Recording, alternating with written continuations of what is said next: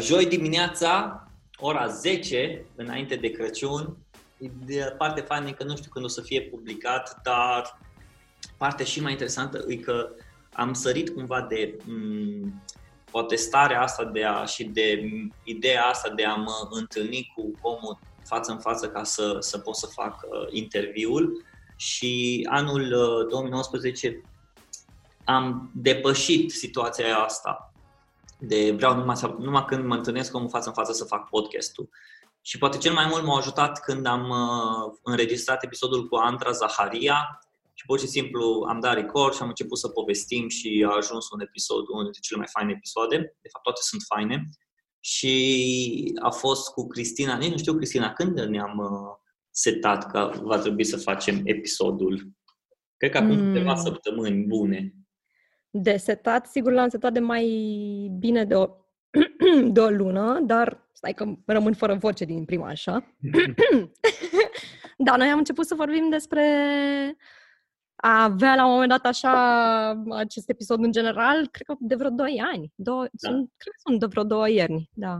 Exact, exact. Și tot spuneam că hai să-l facem, hai să-l facem și fiecare eram implicat în o grămadă de proiecte. Uite, și acum am uitat în conversațiile noastre, 29 noiembrie, mesajul meu era luni, noi doi, podcast, Zoom, pe care ai ora și tu ai spus miercuri cel mai devreme până în 5. Și după aia, hai să lăsăm altă dată și hai să vedem, uh, hai să vedem data de 19. Ok, data de 19 și după aia așa, așa am și pus în, în picioare data de 19. Asta ca lumea să știe am în cât timp și câtă muncă există în spatele unui podcast. Nu pot numai să-l suni pe om să-i spui, gata, hai să facem. Adică trebuie setat, trebuie uh, pregătită data aia, omul să știe să se pregătească, plus detalile astea tehnice. Da, da, da, uite, ne-a luat doi ani ne-a luat. Timp în care eu am mai și lansat un podcast și l-am și închis între timp. Tu ai mai lansat, lansat unul în engleză. A trecut ceva.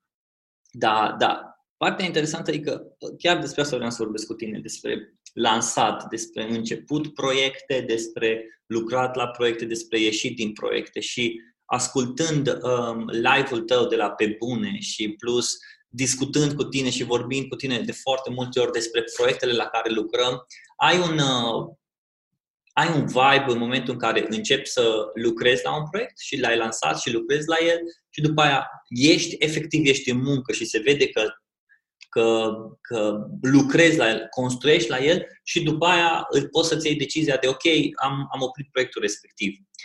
Aș vrea cumva să luăm în partea, în astea trei părți despre cum începi și cum îți dai seama că trebuie să începi să lucrezi un proiect. Să începi să lucrezi la un proiect.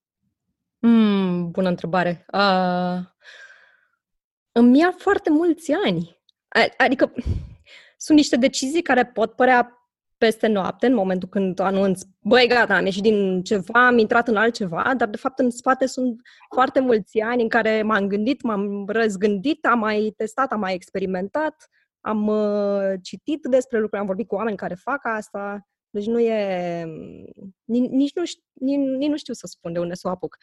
Uh, în primul rând depinde foarte mult de punctul ăla al vieții în care mă aflu, adică Uh, poate că uh, proiectul pe care l-am lansat eu acum câțiva ani nu l-aș mai lansa acum sau n-aș fi fost pregătită să-l lansez cu X ani înainte.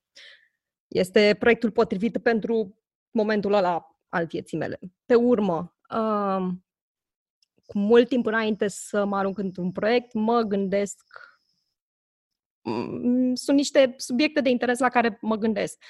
Poate fiindcă am început să mă înconjor de oameni care sunt și ei interesați sau fac asta. Poate pur și simplu am ajuns să citesc despre un lucru sau să ascult interviuri cu oameni din domeniul respectiv.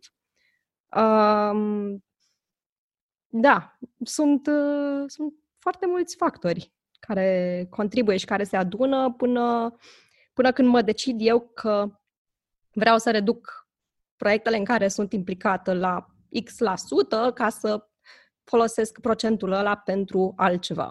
Și cam, cam asta, este, asta este toată viața mea. Este un dans între a scoate niște procente dintr-o parte și a le pune în altă parte, în, a le aloca în alt, alte lucruri. e, e ciudat în același timp că noi, dacă e să ne uităm așa toată viața noastră și facem un, un procentaj de 100%, uite, asta e toată viața noastră ca un mare pie chart, știi? Și cât la sută ții viața personală, viața profesională, viața socială, proiectele din viața ta și așa mai departe. Și în momentul când îți vine o, o ocazie, o oportunitate, un proiect nou, un gând la care vrei să lucrezi, înainte să-l introduci, înainte să introduci elementul ăla în viața ta, uh, trebuie să scoți sau să renunți la anumite lucruri. Și atunci, cumva, îi, înainte să începi un proiect, trebuie să renunți la altceva. Da, trebuie să-i faci loc, pentru că altfel uh, nu ai cum și durează. Durează foarte mult timp până ieși din ceva mm, într-un fel în care să fii împăcat. Adică să nu lași totul baltă, să nu lași alți oameni baltă peste noapte și să spui, gata, eu de mâine mă, def- mă redefinesc astfel. Mm, plus că este important să, sau mă rog, pentru mine cel puțin este important să știu dinainte ce ipoteze am nevoie să-mi testez ca să-mi dau seama dacă un lucru mi se potrivește sau nu. Că poate mie așa de la distanță mi se pare că uh, mi-ar prinde bine să fac un lucru, dar pe urmă când încep efectiv să fac acel lucru, realizez că stai un pic, că nu se pupă cu niște lucruri care sunt, alte lucruri care sunt importante pentru mine și există un conflict. Cum testezi? Uh, în pași mici.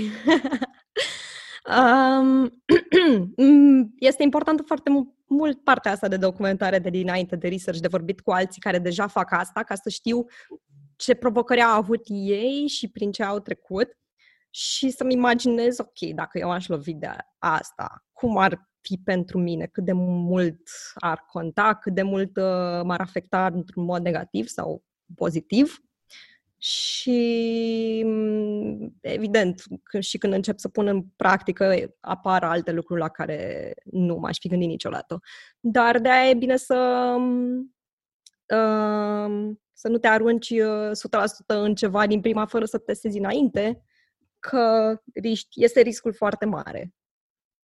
Uh, văd, ca să dau și un exemplu concret, că vorbim foarte mult așa în abstract, văd foarte mulți oameni care au lucrat în corporații, au fost angajați până la vârsta de 30 de ani și peste noapte decid că vor să-și lanseze propria afacere pentru că au avut niște prieteni care le-au spus că, pă, dar tu ai hobby-ul ăsta, de ce nu ți-l transformi într-un uh, side business propriu? Și mm. investesc o căruță de bani și se aruncă doar 100% în partea altă ca să descopere că poate nu au skill potrivite pentru asta sau nu există piață pentru asta și uh, sau nu știu, poate pur și simplu nu le place. Și au crezut că o să fie ceva ok, dar de fapt doar voiau să iasă din viața de corporație și asta a fost uh, uh prima, prim, asta a fost primul plan de rezervă la care s-au gândit și ajung uh, ca după un an să se întoarcă în uh, companii. Hmm. Asta e interesant. Vorbea despre a testa și ei pașii mici. Și stau să mă gândesc că eu, de exemplu, când vreau să încep un proiect, sunt foarte entuziasmat de proiectul ăla și sunt, ai, proiect, zici că proiectul ăla ar fi viața mea, dar după aia când trece de hype-ul ăla de o zi, două zile, trei zile în care e hype și vorbești și crezi că tot o să schimbi viața și lumea din jurul tău, tot o să te aclam și o să te aplaude. După ce Luna te... de miere. Exact, exact. După ce te pui jos și ok, hai să vedem ce înseamnă proiectul ăsta, hai să lucrezi la el, doar pe foaie, știi? Chiar și, chiar și partea dacă e un site, uite și trebuie să-i găsești un nume, trebuie să-i cumperi un domeniu, trebuie să îți iei un hosting, trebuie să îți instalezi un WordPress sau ceva, care e clar, asta în 5 minute nu o faci. Îți trebuie vreo două zile până sau până și hostingul îți răspunde în 24 de ore. Adică stai să te gândești că ai nevoie de timp ca să treacă timpul, ca să vezi dacă mai ai vibe-ul acela. Dar pentru mine, poate personal, ce a fost și m-a ajutat foarte mult, în, de exemplu, cu podcastul, e când am folosit accountability-ul public și am pus pe Facebook, uite, o să fac. Și am început să documentez procesul. Și în momentul în care documentam procesul, um, m-a ajutat cumva ca să fac și următorul pas și următorul pas până să-i dau drumul și să îmi pun o limită. Uite, o să lansez podcastul și o să fac 50 de episoade și după aia vedem ce o să fie. Ceva ce puteam să mă duc, ceva ce mi-am putut, mi-am propus să fac ca un fel de milestone și care în același timp m-a și ajutat să-mi dau seama dacă e ceva ce vreau să fac sau nu, nu, nu vreau să fac chestia asta. Desigur, podcastul ăsta a intrat în proiectul din tot ce spuneam înainte, din toată viața mea. Dar asta e chestia cumva. În momentul când începi un proiect și ai uh, luna aia de miere, ideea și așa mai departe, urmează munca, efectiv munca, efectiv mânjirea mâinii. Și pe tine ce te ajută cel mai mult? Să uh, îți documentezi procesul exact ce ai făcut și cu newsletter-ul și ai spus oamenilor despre newsletter-ul tău și ai început să scrii efectiv transparent în newsletter-ul tău despre trăirea ta, despre viața ta, la câți oameni ai ajuns și așa mai departe, sau pur și simplu te-ai apucat să lucrezi ca și un, uh, ca și un mad science în, uh, în uh, mad scientist în, în, în garajul lui și după aia se deschizi ușile și voila, știi? um, cred că în prima fază sunt mai degrabă acest mad scientist pentru că sunt foarte multe lucruri pe care le fac și despre care nu ajung să vorbesc niciodată public decât în momentul când uh, deja am trecut de pragul când m-am convins singură că ok, vreau să o apuc în direcția asta, este timpul să trec la etapa în care uh, primesc și feedback uh, public de la oameni și cumva uh, accountability-ul ăsta public mă face să um, accelerez procesul, dar deja este un drum pe care am plecat de ceva timp. Și cu newsletter-ul, adică înainte să-mi lansez eu acel uh, newsletter al meu, au fost foarte mulți ani în care am militat pentru asta și am făcut asta pentru diverse branduri cu care lucram sau diversi, diversi artiști. Și mi-a luat uh, mulți ani până când efectiv am ajuns să-mi pornesc și eu propriul newsletter și să lucrez la el și n-ai cum să-ți dai seama de asta din afară. E, it's a very long process de... E un iceberg acolo. Zim de, despre proces. Tu, ce, tu cum vezi procesul? Ce înseamnă pentru tine procesul? Ai vorbit despre it's a very long process, ideea asta de, de newsletter, dar dacă ar fi să luăm procesul în general, în contextul unui proiect, cum vezi, ce înseamnă pentru tine procesul? Uh, să zicem că punctul inițial este atunci când devin eu conștientă de faptul că am început să mă duc într-o direcție, să-mi ocup mintea cu anumite lucruri. Cam ăla, să zicem că ar fi primul punct. Și de acolo până mm, în momentul când efectiv lansez ceva, este prima fază în care mă documentez foarte mult pe subiect, din ce în ce mai mult, e treptat, așa.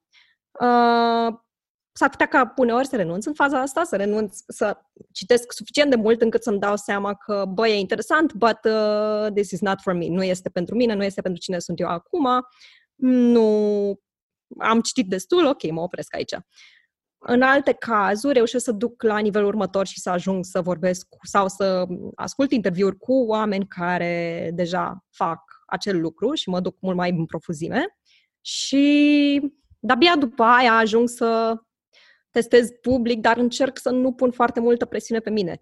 Adică, uh, mm, newsletterul, de exemplu, am zis, băi, ok, uh, lansez asta, dar nu vreau presiunea unor, um, nu știu, să zicem, metrici de X oameni care mă citesc, mă urmăresc.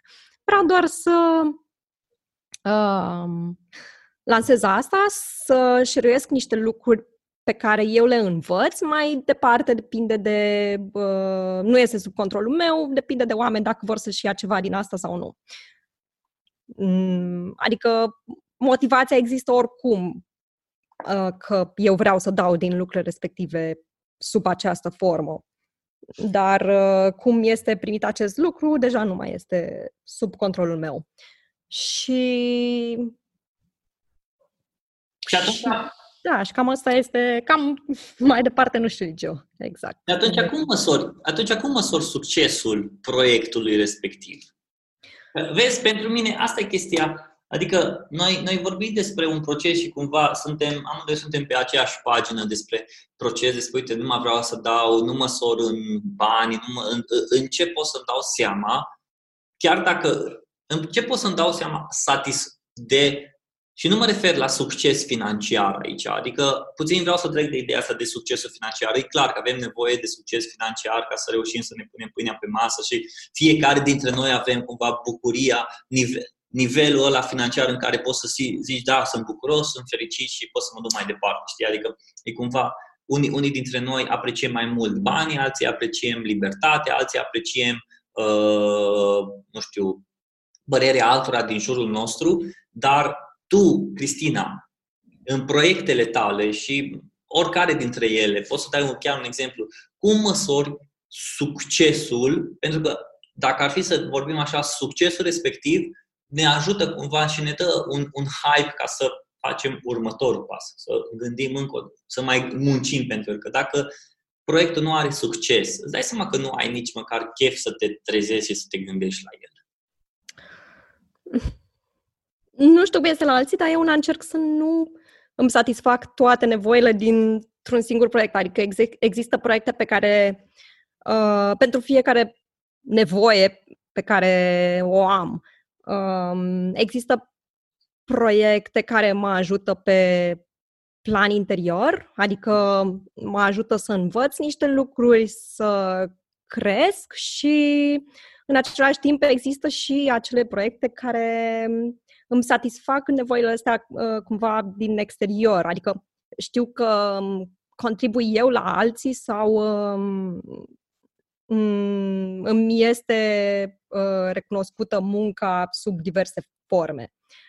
Și, și cred, cred că asta este o idee importantă aici, că mm, lumea se așteaptă să-și satisfacă toate nevoile dintr-un uh, singur proiect un singur loc de muncă și așa mai departe. Și nu știu dacă este ceva uh, realizabil, adică sunt niște așteptări foarte mari și am încercat să nu pun uh, această presiune de am luat totul dintr-un singur loc, ci să uh, am grijă să existe un echilibru de uh, între toate aceste nevoi și felul în care mi le satisfac.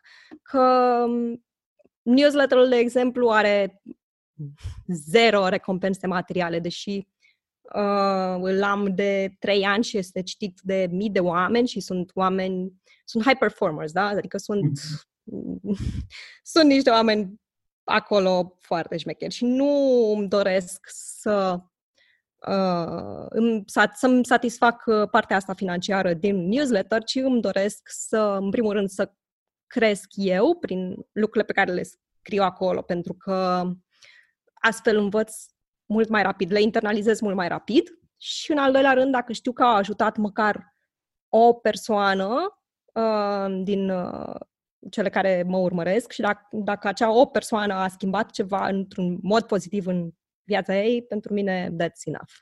Hmm. Ți-am răspuns la întrebare? Da, da, da. E interesant să vezi că asta îmi place foarte mult.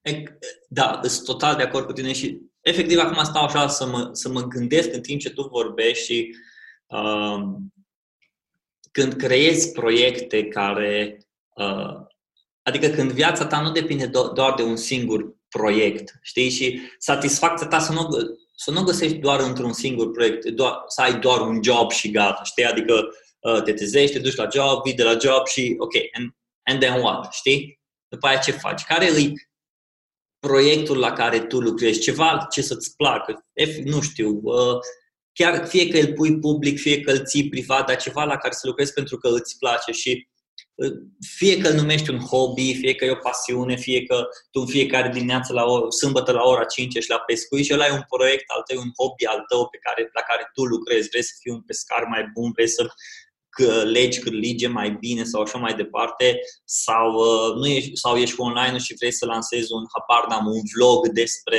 uh, cum să faci curățenie mai bine în casă, chestii din astea care cumva e bine să fie al tău. știi? Și să fie al tău, să nu depinzi de, să nu depinzi de alte persoane, terțe persoane care să-ți spună ce să faci cu proiectul ăla și cum să-l faci sau de ce să faci așa, de ce să nu faci așa, pentru că dacă e al tău cumva, tu poți să decizi asupra soartei proiectului respectiv, dacă să continui sau nu, dacă să-ți mai ducă satisfacție sau nu. Sau am observat că dintr-un proiect poți să ajungi la un alt proiect care să-ți aducă o satisfacție mai mare. Așa, de exemplu, am, când am început Instagramology, mi-a plăcut foarte mult și am scris și am scris, dar aveam nevoie de altceva, cumva m-am săturat de Instagram și aveam nevoie de altceva care să îmi aducă, care să mă uh, și provoace, dar în același timp să fie și o chestie interesantă nouă, care niciodată nu am făcut. Blogging am făcut și deja știu să lansez și știu să fac și știu să duc un blog, dar numai atâta, vreau ceva altceva și așa au venit și podcastul. Și cred că ascultându-te, ascultându-ți uh, momentul de la pe bune live, sau așa să mă gândesc că a trebuit și a fost interesant că ai ales să mergi și să mergi pe niște drumuri și să alegi niște proiecte ca să poți să ajungi acum în momentul ăsta în care văd satisfacția asta în tine și când am fost la GPEC am văzut că aveai așa oarecare satisfacție de place ceea ce faci. Pe lângă o privire foarte blank de oboseală. Da, a, bine, ai avut motiv. Da, da, da, da, da. Uh, vreau doar o foarte mică paranteză aici. Mi-e teamă să nu generalizăm. Noi suntem într-un anumit fel și funcționăm astfel, dar s-ar putea ca nu toți oamenii să funcționeze la fel și să fie mulți care să nu vrea să-și asume această responsabilitate um, a proiectelor și care să fie ok să li se spună în fiecare moment al vieții ce să facă, pentru că uh, astfel nici nu au cum să uh, dea vina pe ei dacă... Adică este de, practic plasează decizia în mâinile altcuiva și ei sunt ok cu asta.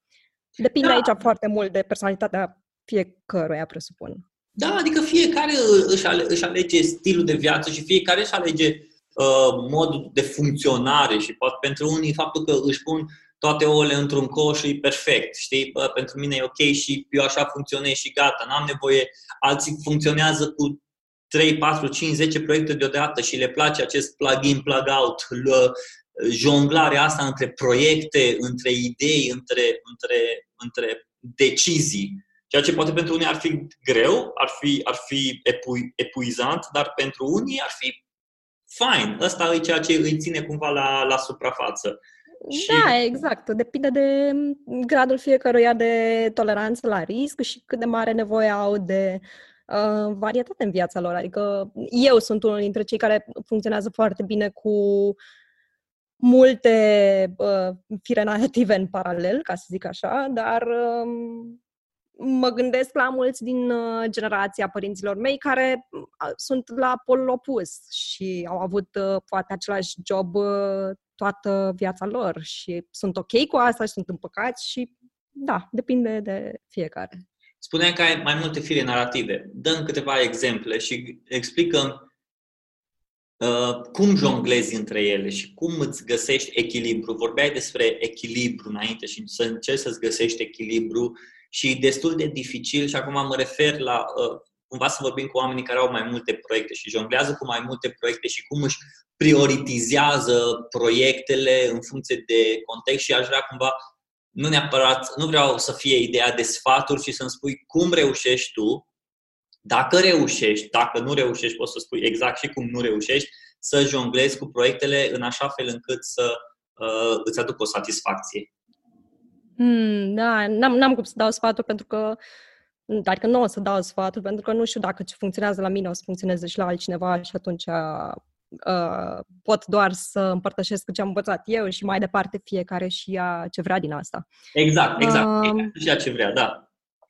Um, dacă deschid acum Google Calendar-ul, o să am acolo, adică am câteva calendare pentru fiecare proiect important din acest punct, în acest punct al vieții mele.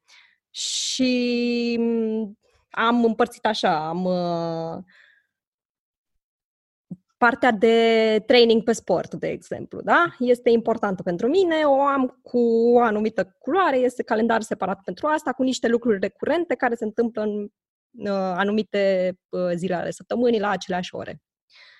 Um, a doua este um, a fost un proiect foarte important în timp de câțiva ani, The CEO Library, din care am ieșit de curând, a durat foarte mult să ies și um, practic ăsta este unul din calendarele pe care, în care acum nu prea mai am nimic trecut, dar până de curând îmi ocupa foarte mare, din, uh, foarte mare parte din zi. Uh, un alt proiect important este brandul Pork, pe care îl uh, susțin de prin, din ce în ce mai mult de prin 2012, de când uh, s-a înființat și nu este un lucru de care nu se știe. Și de-abia acum, de curând, uite, foarte mulți ani mai târziu, am început să semnalizez public acest lucru, că aș avea vreo uh, legătură cu asta și este o, îmi ocupă o foarte mare parte din zi. Uh, mai este mai am un proiect acum în desfășurare cu decât o revistă la care lucrez și pe care urmează să lansez luna viitoare, mă rog, sau luna asta, depinde de cine, când, cum ne ascultă. O să fie lansat pe, în prima zi a săptămânii din ianuarie. Și ăsta este tot așa, mi ocupă acum o foarte mare parte din calendar. Uh, altă parte este reprezentată de întâlnirile personale de care am nevoie pentru a-mi lua energie, oamenii importanți din viața mea. Uh, și un alt sau două, nu știu, un proiect slash două uh, este partea de coaching. Am început să fac um, coaching în urmă cu aproape trei ani și um, cu Andrei Roșca și mi-a accelerat foarte multe proiecte, iar uh, de vreun an și am început eu, la rândul meu, să citesc mult pe partea de formare de coaching și să uh, lucrez cu Andrei ca, la rândul meu, să pot să ajut mai departe alți oameni, să le fiu eu, uh, uh, practic, uh, un coach, să le fiu un sârb de susținere și să-i ajut să ajungă mai rapid la niște uh, decizii ok pentru ei sau măcar să-și clarifice niște lucruri, să uh, găsească răspunsuri. Și da, și ăsta este un alt calendar, adică este partea de coaching pe care o fac eu pentru mine și este partea de coaching pe care am început să o fac cu alți oameni, cu high performers uh, și să-i ajut. Și nu știu câte sunt până acum, dar cred că sunt destul de multe lucruri în paralel pe care, uh, cu care jonglez. Hmm. Și cum? Am pus pe gânduri. Nu, adică nu neapărat că am pus pe gânduri, ci pur și simplu mi se pare... Adică pentru mine e normal. Exact așa am și eu. Exact asta e și... Mie îmi place... Am calendarul meu și am proiectele, am proiectele pe care lucrez, însă eu îl văd cumva macro-micro, știi? Macro, tot proiectul mare, toate, toate chestiile mari pe care trebuie să le pui, să le faci, să lucrezi și, uite, de exemplu, dacă e să mă întorc așa hai să luăm podcastul, știi? Ca, ca, că poate e mult mai ușor de uh, exemplificat.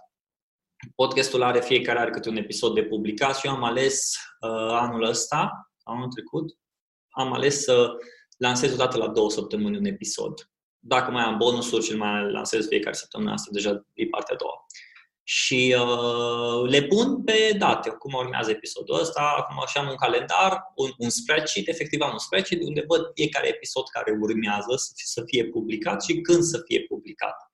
Well, dar ca un episod să fie publicat, ca un proiect dintr-un episod, ca proiectul mare îi podcastul, după aia vine episodul și ca episodul respectiv, dacă să ne uităm la el ca la un un proiect mediu are nevoie de alte mici proiecte. Înregistrat, da, downloadat episodul, editat episodul, uh, ascultat, scos toate ideile, puse cap la cap, după aia pregătit episodul, publicat episodul, promovat episodul. Exact, exact. Toate astea, a, promovarea episodului nu poți să o faci numai l-ai pus pe Facebook și gata, adică trebuie să creezi content în jurul, în jurul episodului respectiv atunci deja ai mici proiecte, mici mini-proiecte ca să poți să ajungi la un proiect mediu, ca să poți să se vadă un proiect mai mare. Știi? Exact, exact. Și da. pentru, pe mine cel mai mult m-a ajutat și sună foarte ciudat agendele. Deci eu am efectiv agenda pe zile. 19. ciudat. Da, am agenda scrisă, fix și notat pe foaie, 19 decembrie, de la ora 10, uh, interviu cu Cristina. următoarea, următorul proiect, care mai e? Și aici, efectiv, am aici tot. Astăzi, de exemplu, am lansat videoclipul de Thank You de la Banner Snack, în care am spus thank you mai multe limbi uh, cu colegii și a fost e o chestie foarte faină. No, dar chestia asta a trebuit lucrată, a trebuit pregătită, acum trebuie promovată, distribuită și așa mai departe. Și efectiv asta o am pe, pe agenda și satisfacția poate cea mai mare e când termin proiectul și pot să fac un check mark sau să tai peste. Mm-hmm, mm-hmm, da. Deci da. Pentru, pentru mine satisfacția aia e cea mai mare când pot să uh, spui că am finalizat proiectul respectiv și la sfârșitul zilei poți să vezi, băi, uite-te, din toate proiectele pe care mi-am propus, uite, două am terminat. Dar eu ce mai fac e îmi mai notez și lucrurile pe care uh, le-am făcut, deși nu uh, le aveam în listă. E, cred că ajută să-ți dai seama dacă ai niște unchiuri în astea moarte, lucruri care îți scapă și care îți consumă foarte multă energie. Poate uneori îți dorești, poate alteori uh, este bine să devii conștient de ele ca să îți dai seama cum ai putea să le previi, să nu mai îți ajungă în cârcă. Da, dar oricum îți dai seama că sunt proiectele astea pe care uh, cumva intervin și trebuie să le faci și le-ai făcut, știi? Și aici mi-am dat seama că intervin proiectele astea pe care în timpul zilei, pe care trebuie să le fac, deși nu mi le-am programat. Iar dacă la sfârșitul zilei mă uit la foaia asta și văd că nu am făcut nimic din ce mi-am programat, cumva intri așa într-o stare din asta depresivă, dar dacă îți notezi, păi uite, te-am făcut X, Y, Z, și astea nu mi-au fost programate, dar le-am făcut pentru că au fost necesare și te uiți la sfârșit că totuși din lista aia de 15 proiecte de făcut, 15 task de făcut, ai terminat, ai mai adăugat încă 4 și numai alea 4 le-ai făcut, totuși ai o oarecare satisfacție că, hei, uite-te, ziua nu s-a terminat nașpa, adică ai reușit să le faci. Da, și chiar și atunci te ajută ca să-ți dai seama cât de mult uh, este ziua ta uh, sub controlul tău și cât de mult este reactivă la tot felul de mici focuri care intervin și ai nevoie să uh, lucrezi cu ele. Exact. Exact. Um, vreau să vorbesc cu tine despre documentare și research. Tu ai spus okay. că înainte de a începe un, proces, de a începe un proiect, îți faci foarte multă documentare și foarte mult research. Înainte să iei o decizie, faci foarte multă documentare și research. Care este procesul tău de documentare? Te pui, îți cauți pe Google, citești tot ce apuci sau vezi, de exemplu, ce zice un anum, o anumită persoană pe care o, o stimezi în domeniul respectiv sau poate discuți cu Andrei despre chestia asta sau care e, uh, care e procesul tău de exemplu, ai, ai dat drumul la newsletter. Care ți-a fost procesul de, în care ai, pe care l-ai avut de documentare ca să poți să dai seama de că vrei să faci newsletterul ăsta și dacă e ceva pentru tine sau nu? E... Cred că și aici este un uh, zoom out, zoom in, cum spuneai și tu despre agenda pe care o ai în fiecare zi. Ai nevoie să lucrezi la lucrurile macro, dar să nu uiți de micro și Uh, încerc, încerc să încep cu lucrurile fundamentale și uh, de-abia după aia să încep să dau uh, zoom in pe tot felul de detalii. Adică um, în, în primul rând, care este scop, care ar fi scopul unui anumit proiect, da? Newsletterul. Știu că e-mailul este un canal folosit la greu de 30 de ani și cel puțin și știu că nu o să dispară prea curând. Și atunci, uh, este clar că uh, în cazul meu este o platformă care mă va ajuta pe termen lung. Doar că nu poate fi de sine stătătoare pentru că durează foarte mult să-l crești și trebuie cumva oamenii să ajungă la tine prin alte canale, da? Mm-hmm. Și atunci trebuie să facă parte din un plan mai mare și să mă întreb mereu, ok, newsletterul uh, și site-ul propriu sunt pe termen lung și foarte lung. Ce pot să fac pe termen scurt ca să, um, ce platforme pot să folosesc ca, ca să atrag uh, oamenii pe ăstea, ce ce sateliți de termen scurt, da. cum ar fi uh, canale de um, social media care o să dispară peste ceva timp, da? Că sunt atâtea, adică am văzut atâtea platforme de social media care au dispărut. S-a întâmplat cu High Five, s-a întâmplat cu MySpace, s-a întâmplat cu paginile de Facebook acum se întâmplă la artiști că se plâng toți de foarte mulți ani că le-a scăzut riciul. Acum se întâmplă din nou cu Instagram și cu YouTube-ul, care tot așa a tăiat foarte mult riciul, da? Deci toate astea, în, când stăm să dăm zoom out, nu sunt pe termen lung. Uh, a, asta ar fi unul dintre puncte. Al doilea ar fi că um, încerc să învăț și eu de la cei mai buni ca mine, mm, dar cu un grad acolo de să fiu un pic de scep- să fiu sceptică, pentru că doar fiindcă cuiva i-a, i-au ieșit niște lucruri, nu înseamnă că o să iasă și dacă ar repeta procesul și în acest uh, moment. Mm, trebuie să ne uităm la competiție, adică, e, uite, ca să dau un exemplu concret, uh, Zappos, există cartea Delivering Happiness, da, scrisă de Tony, da. nu știu cum se citește numele de familie, care uh, este CEO-ul Zappos și care uh, până în 2000 a avut un startup pe care l-a vândut pe foarte mulți bani datorită uh, faptului că a fost acea perioadă de boom uh, dot, dot, dot boom boomul economic. Și omul a avut foarte mare bulan atunci, pentru că a da. avut acces la internet și a avut acces la niște resurse și s-a născut într-o anumită, uh, a crescut într-o anumită zonă, a avut niște prieteni și așa mai departe. El după aia ce a făcut? A luat toți banii ăia câștigați și i-a aruncat în 30 de investiții la plezneală, într-un timp foarte scurt. Din acele 30 de investiții, aproape a avut succes cu Zappos. A fost super la limită, pentru că au avut și foarte mari probleme. Zappos acum, dacă s-ar lansa din nou mâine, nu ar mai putea aplica acea formulă de atunci în uh, acest moment. Pentru că acum e, toată lumea are acces la sau mă rog, sunt mult mai mulți oameni care au acces la informații, sunt mult mai mulți oameni care au acces la capital, sunt mult mai mulți, mulți oameni care uh, pot accesa anumite relații și așa mai departe. Da? Și, și atunci nu este de ajuns să te uiți la bă, ce au făcut anumiți oameni, ci trebuie să-i și pui într-un context. Că m- mm, poate pe lângă uh, Zappos au mai existat alte 400 de business-uri identice care nu au avut uh, succesul pe care l-au avut uh, Zappos, dar nu știm, n-am avut de ele. Și da, și atunci încerc să iau totul cu with the grain of salt. Mm-hmm.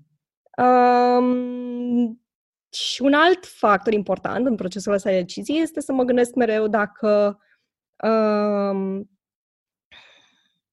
ce trebuie să se întâmple ca eu să-mi dau seama dacă sunt într-o direcție bună sau nu. Sau, uh, băi, a, să realizez că asta nu este pentru mine și să zic fie, fie stop complet, pun, pun punct, fie uh, încerc să o apuc în altă direcție, cumva apropiată de cea inițială. Și să-mi dau seama care sunt limitele astea pentru mine, că uh, depinde mult de valorile mele, că dacă uh, pentru mine contează foarte mult partea asta de independență, dar în același timp sunt un om care își ajută prietenii și uh, dacă îmi dau seama că un proiect ajunge să fie în conflict cu lucrurile astea, atunci fie schimb ceva, fie îl închid complet. Da? E un exemplu completely random dat acum.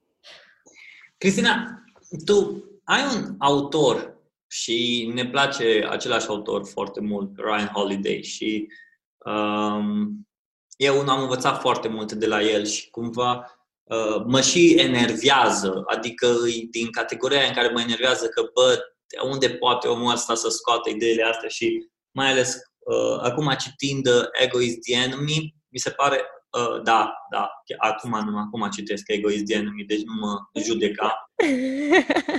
Um, nu judec. și mi-a plăcut foarte mult prima lui carte pe care trebuie să mi-am luat și după aia am ajuns la uh, growth, growth nu, nu m-a interesat asta de growth hacking, dar după aia au ajuns cu Perennial Seller, care pentru mine a fost, care pentru mine e una dintre cele mai uh, faine cărți de marketing scoase în ultima vreme. Deci, părerea mea că un om de marketing, dacă vrea să înțeleagă marketingul cu adevărat, ar trebui să, să, să citească cartea Perennial Seller. Și uh, observ foarte mult la tine um, o grămadă de idei și idei puse în practică luând din, uh, din uh, scriturile lui Ryan Holiday. Uh, m-ar interesa două lucruri. Aș vrea. Cum ți-ai dat seama și până la urmă care e, care e ideea care o ai tu atunci când preiei o idee, preiei o, o chestie pe care ai văzut-o poate la el sau poate ai citit-o de la el, asta e primul lucru. Și al doilea lucru, aș vrea să-mi povestești cumva cum a fost când, ai, când a venit el aici în România și când ai discutat cu el și ce, ce a fost o chestie care ți-ai dat seama că, bă, omul ăsta e la fel ca noi. Știi că nu vorbeam de chestia asta, că omul ăsta e la fel ca noi, nu e cu nimic mai special. În primul rând, înainte de asta, vreau să te întreb uh, ce a trigăruit această întrebare, adică ce te-a făcut să spui asta sau să observi asta? A băi, fost ceva nume? Băi, a fost, adică ceea ce faci tu, mi se pare că nu e o chestie, e o chestie pe care, de exemplu, o face și el, uh, nu e o chestie ca să showing off, știi, ci ale, ești constantă.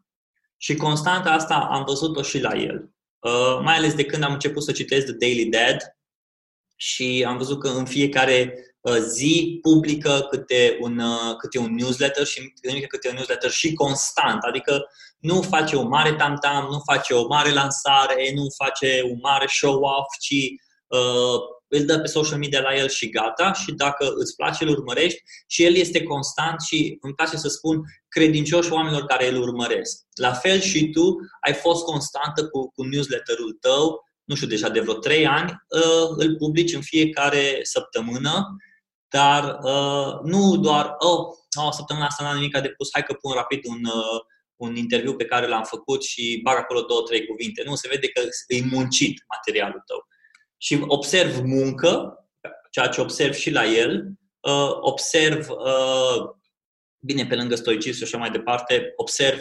constanta, de a fi constant în proiect și de a, a, a munci pe proiect. La fel cum și el muncește pe un proiect și se vede că e muncit, la fel muncești și tu, știi? Și asta o spun pentru că îi cumva un punct comun între noi, pentru că și mie îmi place foarte mult și urmărindu-l și pe el și urmărindu-te și pe tine, am văzut uh, câteva puncte comune în, uh, în chestia asta. Ok, ok, interesant că spui asta, mai ales pentru că, uh, cum ziceai mai devreme, depinde foarte mult de toleranța unui om la risc și uh, sunt oameni care mă văd oricum mai constantă, nu? Ba chiar mă văd foarte instabilă pentru că am intrat într-un proiect, am ieșit într-un proiect, iar am intrat, iar am ieșit și uh, Depinde, da. depinde mult de cum e un om uh, obișnuit. Și dacă... Ok, okay scuză-mă, scuză-mă că te întrerup, dar hai să luăm așa. Câți oameni din jurul tău știi care sunt din România și care lucrează la un proiect, la un newsletter publicat în fiecare săptămână și știu că odată nu ai scris când ai fost plecată în uh, China sau unde? Jap- în, uh, da, când am fost în uh, Japonia. Exact. Atunci știu că nu ai publicat. În rest, în fiecare săptămână ai publicat. Și hai să fim și sinceri că newsletter nu e un video pe YouTube, nu e o chestie care să se viralizeze, nu e o chestie care să uh, se ducă de la unul la altul public și să scrie publicațiile sau așa mai departe. Ci o chestie cumva punct ochit, punct lovit pentru omul care e interesat.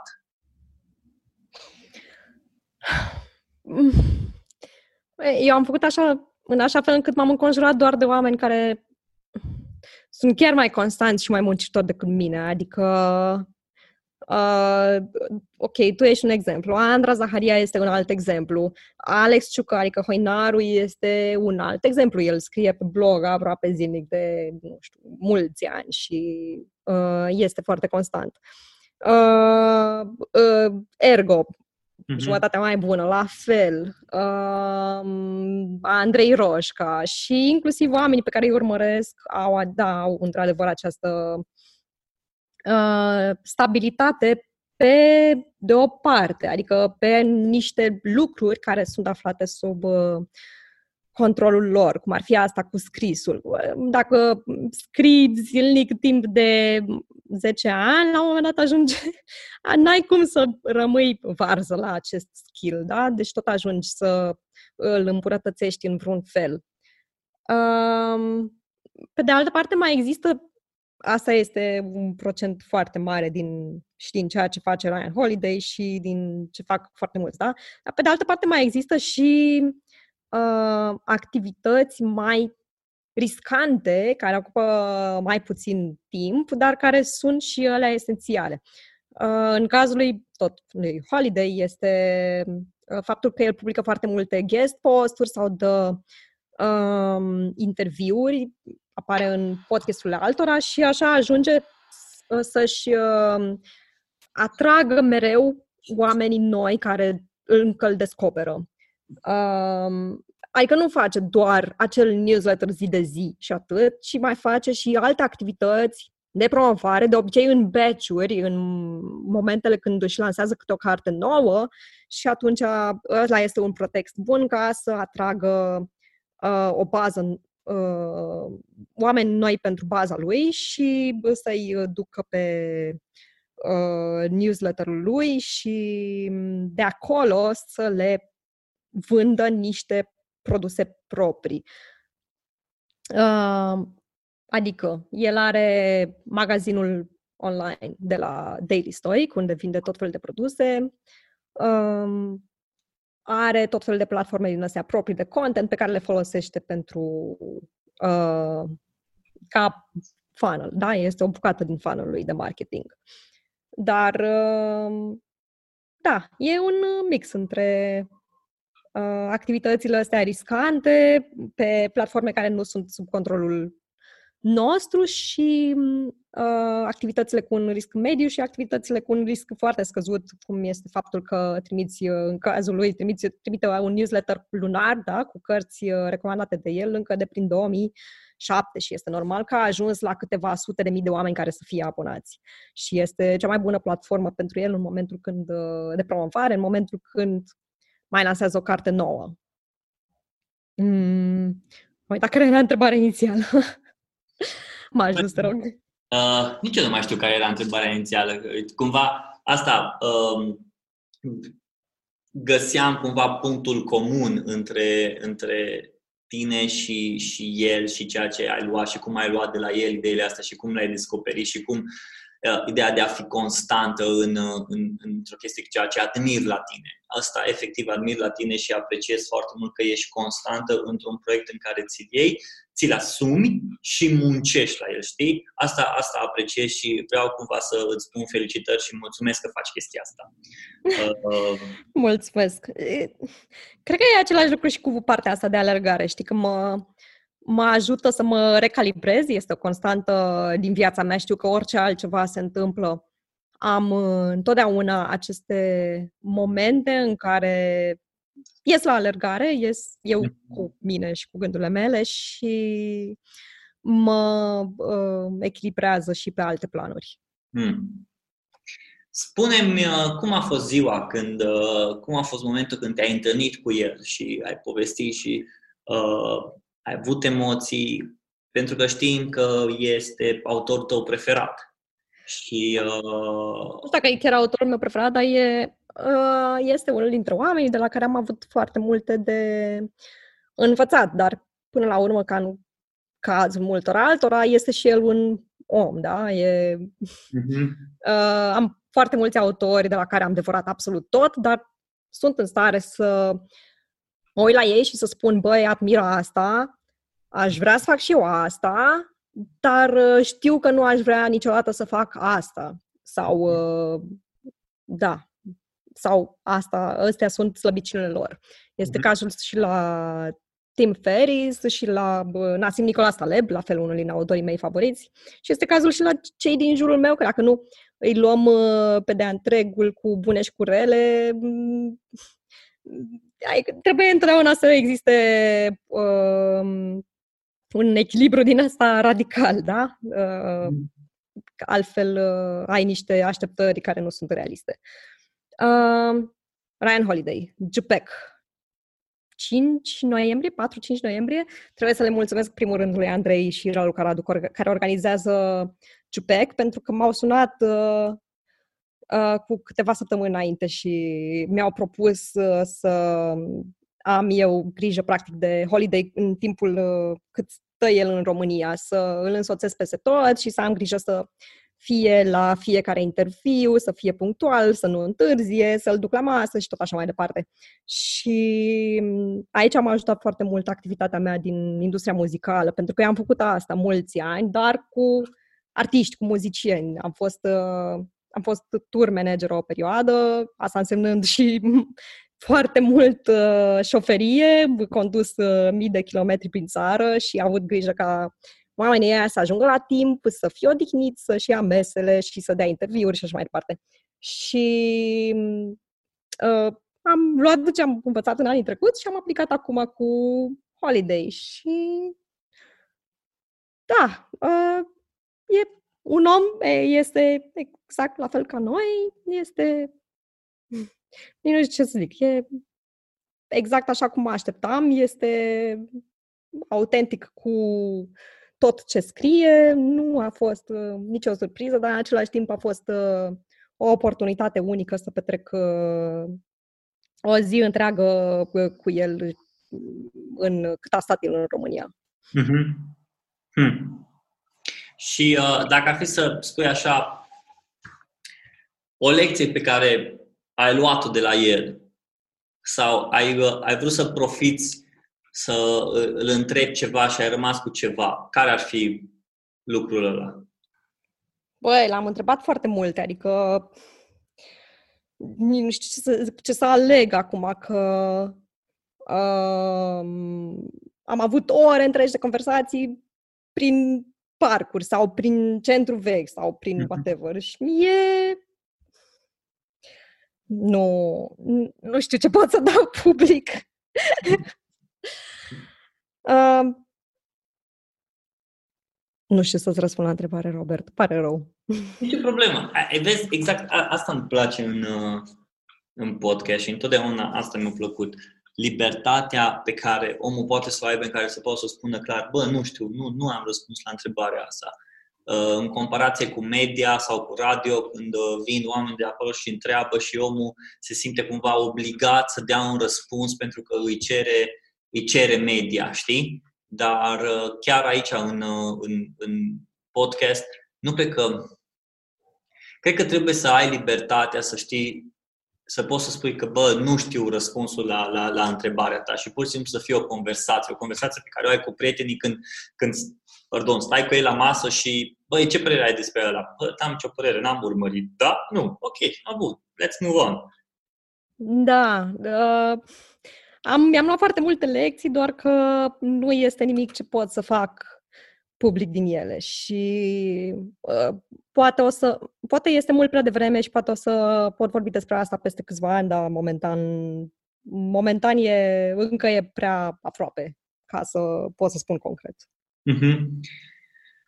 Cristina, um, ceea ce am spus încă o dată și uh, o mai spun și vreau să mă întorc la subiectul ăsta, e că apreciez foarte mult constanța ta în proiecte. Și ca să poți să fii constantă, părerea mea e că trebuie să-ți creezi o rutină.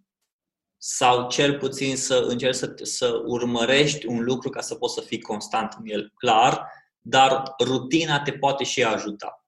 Cât de mult urmărești tu o, o, o rutină ca să poți să fii constantă în, în proiectele tale?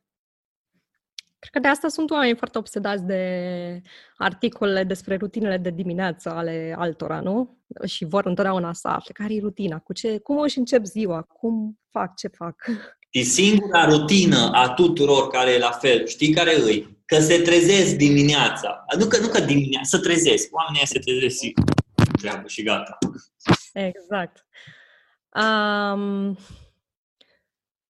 am, am câteva lucruri în viață care sunt constante și mă ajută să, mă, să, să fiu echilibrată și pe alte planuri. Deci am asta cu alergarea de care am povestit deja. Am uh, partea sentimentală care mereu a fost la mine ceva foarte stabil. Um, am norocul de mm, părinți care tot așa au fost uh, foarte echilibrați și eu n-am avut niciodată drame cu ei. Uh, am prietenii care știu că orice altceva s-ar întâmpla, îmi sunt aproape prieteni pe care i-am de foarte mulți ani, că uh, cea mai apropiată prietenă ne știm și suntem apropiate de mai bine de 25 de ani. Uh, Andra și Alex la fel, uh, cred că avem mai bine de 10 ani și tot așa. Uh, toate lucrurile astea mă echilibrează. Pe urmă mai este rutina mea de zi cu zi, dar și asta se poate schimba în funcție de, uh, nu știu, perioada anului, să zicem. Uh, este somnul. somnul care întotdeauna mă culc cam la aceeași oră, întotdeauna mă trezesc la aceeași oră, indiferent dacă este weekend, dacă este zi a săptămânii. Se mai schimbă în sensul că vara mă trezesc un pic mai devreme, mă trezesc după soare. Nu prea, eu nu mă trezesc cu alarmă, mă trezesc, uh, mă trezesc cu soarele la, nu știu, 5-6 dimineața vara și iarna se duce mai târziu, se duce mai spre 7-8 uh, ora de trezire. Um, și este prima parte a zilei când încerc să-mi uh, bifez lucrurile care știu că sunt cele mai importante. Asta apropo de agenda ta zilnică de care povesteai mai devreme. Am grijă ca în prima parte a zilei uh, să... În primul rând nu verific telefonul foarte multe ore din zi, da? Mm, stau departe de el pentru că știu că dacă uh, ajung în uh, această gaură neagră a telefonului, s-ar putea să nu mai ies uh, din cauza că sunt asaltată de agendele altora, de uh, conversații pe chat, de tot felul de linkuri și alte lucruri care, să fim serioși, niciodată nu sunt importante și niciodată nu ard, pentru că dacă se întâmplă ceva cu adevărat urgent, aflu printr-un telefon primit, nu printr-un e-mail sau mesaj pe uh, privat pe vreo rețea de social media. Și de obicei încerc să stau să scriu, să-mi văd de gândurile mele, scriu, citesc, asta fac în prima parte a zilei. Deci uh, am o parte de jurnal spre care mă duc, am partea de scris lucruri pentru, fie pentru newsletter, fie pentru tot felul de alte lucruri pe care le pun eu la cale și știu că dacă mi le bifez pe astea, orice altceva se întâmplă în restul zilei, uh, eu sunt uh, mulțumită că deja am un mini câștig, da, cumva, faptul că am, uh, am reușit să scriu în dimineața aia. Și îmi închei ziua cam în, tot cu o rutină, de obicei cu um, ceva legat de sport. Sau măcar o plimbare prin parc, pentru că mă ajută foarte mult plimbările astea lungi. Mm, dar dacă nu reușești să ți le, uh, dar dacă nu reușești să ți le împlinești în dimineața aceea, cum vezi ziua aceea? Vezi o zi uh, ratată sau vezi că e o altă zi sau cum? Mă simt uh, simt așa că sunt mult mai uh, nervoasă. uh, da, mă simt dezechilibrată Mm. Dacă nu reușesc să-mi fac alea. Simt că nu mai sunt în control și e, nu este un sentiment plăcut și atunci încerc să fiu, adică ok, poate că într-o zi nu se întâmplă, dar a doua zi trebuie neapărat să se întâmple, pentru că altfel devin destul, adică nu sunt un om ok atunci când uh, se interferează cu, sunt factori externi care interferează cu uh, limitele mele, cu toate lucrurile de care povesteam mai devreme, cu faptul că nu am nevoie de agenda altora primul lucru dimineața. Mm-hmm. Mi-am, mi-am setat niște limite pentru uh, sănătatea mea psihică și dacă există lucruri care mi le uh, afectează, chiar uh, nu, nu mai sunt un om uh, plăcut, nu mai vrei să vorbești cu mine. da. Sure. Înțeleg, înțeleg și sunt cumva de acord cu tine pe, pe chestia asta. Da. Cristina, um, urmează să-ți lansezi podcast, corect? Hopefully, maniana. Corect, da. De ce? Uh, pentru că, din nou, ne întoarcem la factorii aia interni și externi, da? E, este un prilej pentru mine să-mi intervievez prietenii și oamenii mișto din jur, mm-hmm. în primul rând. Și dacă acest lucru îi ajută și pe alții, sau măcar un singur om care ascultă, that's enough, da? ca în uh, cazul newsletterului. În acest caz, uh, vor fi foarte mulți invitați m- care au acces la comunități mari de oameni, care uh, influențează mulți oameni, da? indiferent de forma care o fac. Și ori să dea din casă uh, referit, referitor la presiunea care este pusă pe ei și mm, felul în care aleg ei să fac față. Pentru că uh, cred că ajută, în primul rând, o, o să ajute pe cine ascultă să-și dea seama că sunt și ei niște oameni și se luptă și ei cu aceleași frici și aceleași provocări. Și, în al doilea rând, s-ar putea să ajute și la conștientizarea unor um, subiecte legate de sănătatea noastră psihică, în special în felul în care gestionăm uh, mediul digital. Da? O să fie foarte multe întrebări legate de uh, obiceiurile din felul în care interacționăm cu telefonul și cu e-mailul, cu rețelele de social media și uh, așa mai departe. Hmm. Foarte tare. O să fie în română, în engleză? De data asta o să fie în uh, română. Uh, am mai avut un în engleză la The CEO Library, de asta zic uh-huh. așa. Uh, o să fie în română, o să fie în primul interviu, în, pardon, în primul episod sunt eu intervievată de cineva, de un prieten uh, foarte bun, iar în următoarele episoade o să iau eu interviuri și o să fie interviuri lungi de la două ore în sus, pentru că uh, mi se pare că de-abia după o oră reușești să te încălzești și să poți să intri în lucruri mai puțin superficiale într-o conversație și să ajungi la uh, lucruri cu adevărat interesante și până se obișnuiește și ascultătorul și așa mai departe. Și cât research o să faci înainte? Tot! Am, uh, este o provocare foarte interesantă. Știi că sunt oameni pe care îi cunosc foarte bine și în același timp trebuie să existe un echilibru între ce știu eu, ce știe cel care ascultă și cât pot să dau din casă și în ce direcție să-l duc. Da, lui Ryan Holiday, de exemplu, i-am luat și lui un interviu și mi-a fost foarte greu, tocmai fiindcă citisem atâta despre el, știam arhiva blogului, știam newsletter știam, citisem toate cărțile mai vorbisem cu el și în privat de atâtea ori și în același timp nu erau lucruri pe care nu puteam să le folosesc public și sau poate nu erau interesante pentru cei care ascultă și uh, da, trebuie, trebuie întotdeauna să urmăresc firul ăla narrativ principal și cum se rupe de acolo mai departe povestea, să am grijă să întorc mereu la lucrurile care sunt importante și mă refer aici la partea de uh, presiune socială legată de uh, digital, de mediul digital. Mm-hmm. Și anxietățile care pleacă de aici și din felul în care interacționăm cu tehnologia. Ăla, ăla o să fie șirul narrativ principal. Firul, nu șirul. Am observat un lucru uh, pe site-ul tău și aș vrea cumva să văd motivația ta din spatele uh, paginii acesteia, Now. Uh, pagina Now. Ok. Uh, spune-mi, uh, știu că de la Derek Sivers uh, are el proiectul Now, Now, Now Um, și fratele meu mai, uh, fratele meu mai mare, Inutuju și el.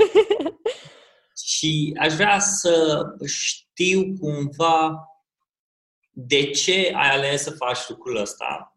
La ce crezi că e bun și de ce crezi că oamenii ar trebui să aibă așa ceva? Hai să o iau de la... Pentru cine nu știe. Derek Savers este un ex-muzician, antreprenor și autor care uh, pe care îl iubesc maxim. Hmm. și are acest proiect Now, Now, Now, unde adună aceste pagini de la alți oameni, pagini de Now, și unde poți vedea poți intra direct pe la paginile respective. Da, este un agregator de alte pagini de Now. Iar pe aceste pagini de Now, când dai click pe ele să te uiți la cineva, o să observi ce face el în acel punct al vieții, în acea lună, când a updatat ultima oară pagina de Now. Încerc să, încerc să updatez în fiecare lună și să spun lucrurile pe care mă concentrez în acel moment. Și este interesant, în primul rând, să stai să uh, dai, să faci browse printre uh, acele um, să te uiți la acei oameni care sunt acolo puși pe site-ul pe Now Now Now și în același timp să duci mai departe um, să descoperi cât de mult overlap este în uh, uh, între activitățile voastre, între grijile voastre, deși sunteți oameni din uh, diferit, diverse colțuri ale lumii. E, este ceva ce uh, cred că te ajută să te conectezi cu alți oameni interesanți și din alte colțuri, dar care au aceleași probleme și ei în același timp sunt cam în aceeași perioadă a vieții. Uh-huh. Și mă rog, cel puțin asta este pentru mine. Acum uh, nu știu câți oameni din România stau și se uită pe acea pagină de nea unde trec uh, ce fac eu în luna respectivă sau cât de relevant este pentru punctual așa. Hmm. Crezi că oamenii ar trebui să aibă, sau cel puțin oamenii de online care au câte un site, câte un blog, câte un ceva, o pagină de now, Cred că nimeni n-ar trebui să facă nimic. nu Bine, cred în... Asta, asta, asta Nu trebuie. Da, lasă să, trebu- să trebuie. uh, nu știu ce să zic. E, it's fun. It's fun, acum, pentru mine it's fun, dar pentru altcineva s-ar putea să nu aibă niciun sens. Mm-hmm. Hmm. E, eu oricum sunt un genul care pune pauză de foarte multe ori și analizează uh, ce se întâmplă, de ce fac un lucru, uh, dacă este ok și adică petrec foarte mult timp în propriul cap înainte să acționez. Mm, nu știu, poate, poate ar ajuta ca și alții să facă, să facă asta și să nu fie non-stop pe, doar pe acțiune, ci să mai și contempleze la uh, lucrurile pe care le fac. Iar uh, asta cu Neau este o oportunitate interesantă. Hmm. Cristina, dacă ar fi să mă gândesc la tine, acum uh, și după ce am avut așa o discuție cu... E foarte ciudat și greu în același timp să vorbești cu cineva uh, într-un podcast care o să fie public și o să asculte toată lumea și să încerci să nu vii cu inside talks și uh, chestii pe care noi le știm sau noi le-am discutat sau așa mai departe, știi, și cumva să, să poți să dai public ca toată lumea să înțeleagă și poate de cele mai mult cel mai greu mi-a fost chestia asta când, când discutam cu Marian sau când am făcut și cu Andra Zaharia. Uh, era destul de dificil să încerci să vezi, să poți să prezinți o chestie publică, dar în același timp să poți să arăți oamenilor că voi vă cuno- că noi ne cunoaștem, că noi ne știm, dar nici să nu fie prea uh, insightful, știi? Și atunci, cumva, după, după discuția asta pe care o am, cu, am avut, am, încerc, am încercat să mă uit foarte obiectiv, dincolo de uh, ceea ce am discutat noi până acum, dincolo de ceea ce ne-am cunoscut, dincolo de ceea ce uh, ne știm unul pe altul și ce proiecte vrem să lansăm sau așa mai departe. Și în momentul de față, pentru mine ești uh, o persoană care ești constantă cu, cu proiectele tale, știi când să începi și eu am învățat uh, cel puțin din episodul ăsta am învățat că atunci când încep să, să lucrezi pe un proiect, să îți faci un anumit research, să nu mergi numai pe, pe vibe-ul pe care tu îl simți sau pe un gut, ci pur și simplu pune-te jos și, și ia-ți un uh, moment de un moment de cumpănă în care să-ți faci documentarea, pardon, proiectului tău. Da, și acolo e important să știi când să te oprești, pentru că după un anumit punct, dacă doar uh, câștigi și mai multe informații, nu te mai ajută cu absolut nimic sau nu mai au cum să schimbe mm, faptul că ai nevoie să și acționezi și este important să știi și când există, când treci de această, acest moment. No, aia, aia pentru mine era o altă chestie de discutat și mi-a fost în minte, dar mi-a sărit și ah, e, când faci documentarea, când e prea mult și când știi că te să te oprești și da, ok, după anumit, cât, câtă documentare ai nevoie și știu că la fiecare e diferit, dar câtă documentare ai nevoie ca să poți să tragi linie, să poți să iei o decizie. Că și prea mult, când știi deja prea mult, când te-ai documentat prea mult și vezi din toate părțile o părere, deja parcă ți greu să iei, să faci pasul următor. Băi, da, zici bine că depinde de la fiecare la fiecare, iar eu am un uh, grad, o toleranță destul de scăzută la risc și nu nu-mi place să mă arunc în ceva fără să fiu pregătită și să știu exact uh, ce urmează să se întâmple și atunci mă pregătesc foarte bine și înainte de interviuri. Uh, am uh, zile întregi în care nu mai știu altceva în afară de omul pe care urmează să-l intervievez, nu mai, nu mai respir și nu mai gândesc nimic altceva. Mm-hmm. Dar uh, sunt și oameni care au complet altă abordare și care spun, băi, nu, eu vreau să intru în această discuție cu o minte limpedă și nu vreau să știu absolut nimic despre omul ăsta și nu mm-hmm. risc să ajung la niște uh, poate preconcepții sau să nu mai fiu în stare să pun întrebările potrivite. Da? Deci sunt, cred că sunt două școli complet, uh, complet opuse de, pe partea asta de research, iar eu fac parte dintre cei care au nevoie de tot research-ul din lume, cu riscul de a fi prea mult, mm-hmm. pentru că este mult prea dureros pentru mine să uh, să intru într-o discuție în care omul ăla îmi spune un lucru pe care eu nu-l știam și chiar și să ajung să mă întreb, oh my god, cum de nu știam asta, e, e ceva foarte important. Um, da, deci cred că depinde de fiecare și eu. Eu prefer eu prefer asta cu să, să fie prea multă documentare decât să mă gândesc că las-o că merge și așa, bă, știu să ies cu brio din orice situație. Nu, eu vreau să știu exact în ce direcție se va duce conversația și unde, sau unde ar putea să se ducă și ce va spune omul respectiv.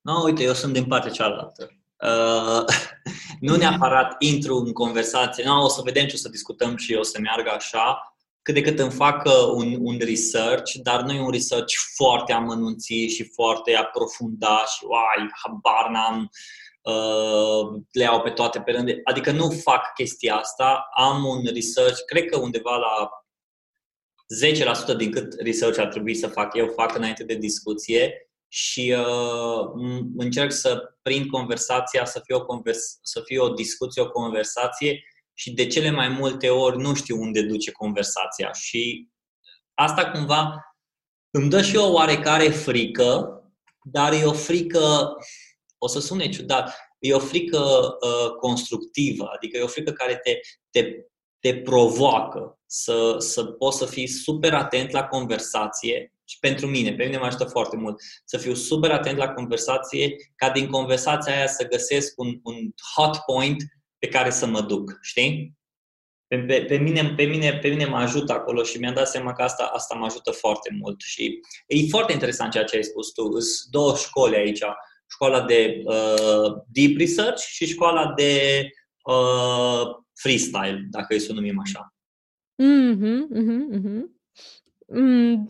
Uite, eu fac research-ul, dar nu nu-mi stabilesc niciodată întrebări, de exemplu, și tocmai uh, ca să existe un pic de um, freestyle și să fie o conversație, da? Uh, deci nu am, am prima întrebare, știu care este acel uh, fir narrativ principal, dar uh, cea mai mare provocare este să reușesc să-mi dau seama că atunci când deviază conversația și să mă, o întorc cumva um, la punctele principale, dar în același timp, dacă este ceva interesant, să îmi permit să mă duc pe firul la narrativ și să nu știu, e, e, e foarte multă energie pe partea asta de chiar de concentrat pe firul narrativ.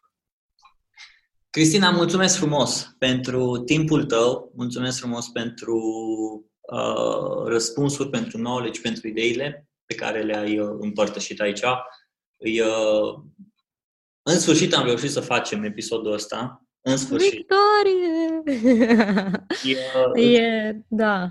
Și eu îți mulțumesc și nu știu, s-ar putea ca peste câteva luni sau peste câțiva ani să-mi schimb multe din ideile astea, că tind să fac asta și Știi să mă răzgândesc și să capăt informații noi care mă fac să uh, readresez anumite idei pe care le aveam înainte. Atunci o să mai facem încă un episod și o să ne uităm să vedem ce s-a schimbat de atunci până, de, a, de acum până atunci.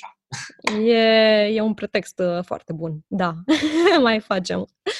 Și sper să fi ajutat pe cineva acum tot ce am povestit noi aici, da? Deci măcar un om, dacă reușește să facă niște schimbări sau măcar o schimbare bună în uh, viața sa după ce a ascultat acest uh, podcast, eu sunt mulțumită. Așa sunt și eu. Pe Cristina o găsiți pe cristinachipurici.ro pe Twitter, cred că și pe Twitter ești, nu? Da, să fii pe Sunt, dar nu... Ești activă. Nu sunt atentă... Da, nu sunt atentă la... Oameni, îl folosesc într-un mod foarte activ, nu prea nu folosesc exact. activ. Cel, cel mai bine ar fi să intrați pe www.cristinachipurici.ro și acolo să găsiți newsletter, about contact sau paginile ei de social media pe care dacă le folosește bine, dacă nu le folosește și așa e bine, și dacă vreți să luați legătura cu ei, cu ea, cu siguranță o să vă găsiți modul de cum puteți să luați legătura cu ea. Uh, până atunci, vă recomand să urmăriți pe Cristina Chipurici, newsletter-ul să-l citiți și când yes. o să, uh, pe când o să iasă episodul ăsta, ea deja a scos uh, podcastul, așa că ar fi bine să vă întoarceți la podcastul ei și să îi lăsați un review. După ce l-ați ascultat, desigur. Desigur, și sper să ajute toate lucrurile astea pe care le scot eu în univers. Așa. Cristina, mersi mult, oameni buni. Acesta a fost episodul pe ziua de azi. Aveți grijă de voi. Pa! Pa! Mersi!